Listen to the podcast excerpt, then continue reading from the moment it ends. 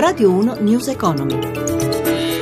Le 18.04, buon pomeriggio, ben trovati da Luigi Massi, chiusura oggi nel segno della debolezza per le borse europee, ci dice tutto Paolo Gila dalla redazione di Milano, a te. Buonasera da Milano, seduta in gran parte interlocutoria per Piazza Fari e per gli altri listini europei che hanno risentito del clima rilassato della mattinata e dell'andamento contrastato di Wall Street nel pomeriggio. Ora il Dow Jones arretra dello 0,13% mentre il Nasdaq guadagna lo 0,10%.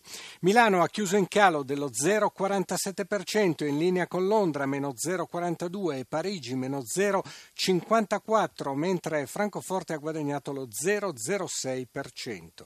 Sul versante dei titoli di Stato lo spread ha tenuto le posizioni, il differenziale di rendimento tra BTP e Bund è rimasto sotto quota 100 a 99 punti base, con il rendimento dei BTP decennali all'1,49%. Sul versante dei cambi, leggero recupero dell'euro nei confronti del dollaro, ora a quota 1,10 e 45.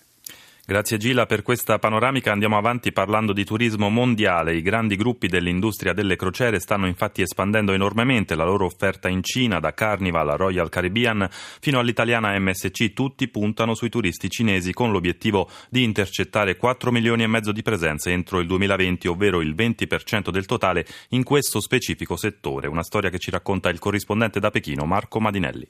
Un milione di cinesi in crociera quest'anno potrebbero diventare 4 milioni e mezzo nel 2020, così il gruppo americano Carnival raddoppia la propria presenza in Cina e la Royal Caribbean ci porta le proprie navi migliori. Le due compagnie qui si dividono l'80% del mercato, ma ora sbarca anche l'italo-svizzera MSC Crociere. Da maggio del 2016 sposterà la nave lirica a Shanghai, da dove porterà i turisti cinesi in Corea del Sud e Giappone. A Pechino l'amministratore delegato di MSC Crociere piacere Gianni Onorato presenta la joint venture con il più grosso tour operator privato cinese, Kaisha Touristic Group. La nave MSC Lirica è stata adattata per soddisfare le esigenze di un mercato diverso. I cinesi per esempio non amano stare al sole, quindi significa che abbiamo creato tante zone d'ombra anche negli spazi aperti della nave, per far vivere la nave al meglio, ma soprattutto abbiamo magari sostituito i bar con eh, le loro tea room per permettere loro di passare meglio il loro tempo e poi tanto shopping, lo stesso casino è stato più grande rispetto ai soliti. Il nuovo impegno in Cina ha anche ricadute positive sull'Italia. Abbiamo la soddisfazione di aver reso una nave, tra virgolette, cinese eh, in Italia nei nostri cantieri di Palermo, insieme a Fincantieri, che è anche questa è una prima volta che Fincantieri partecipa a un progetto del genere. MSC Crociere investirà altri 5 miliardi di euro in sette navi nei prossimi sette anni. Tre di queste verranno costruite da Fincantieri a Monfalcone.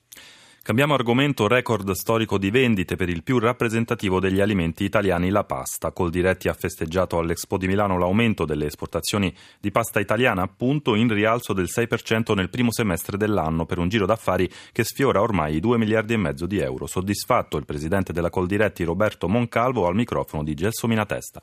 Credo ci sia stato negli ultimi anni un'attenzione crescente al prodotto pasta. Oggi vediamo che un consumatore su quattro torna a fare preparazioni di pasta in casa. Questo aumento dell'export di pasta può affiancarsi ad un mantenimento, ad una crescita della filiera del grano duro in Italia che è garanzia non solo di occupazione ma anche di una buona manutenzione di molti nostri territori del centro-sud. Qual è la classifica dei consumatori stranieri di pasta? Pasta? Beh, sicuramente gli italiani restano grandissimi consumatori di pasta con 26 kg di consumo annuo pro capite. Seguono e, e distacchiamo di gran lunga i, molti nostri cugini europei, ne consumiamo ad esempio tre volte in più dei francesi. Al secondo posto della classifica c'è il Venezuela con 13 kg a testa. Quindi comunque la pasta è un elemento chiave della nostra tradizione alimentare, anche della nostra dieta mediterranea, quindi rimane un elemento chiave della nostra alimentazione quotidiana.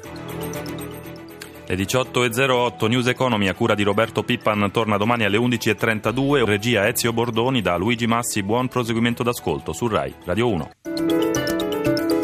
Radio 1 News Economy.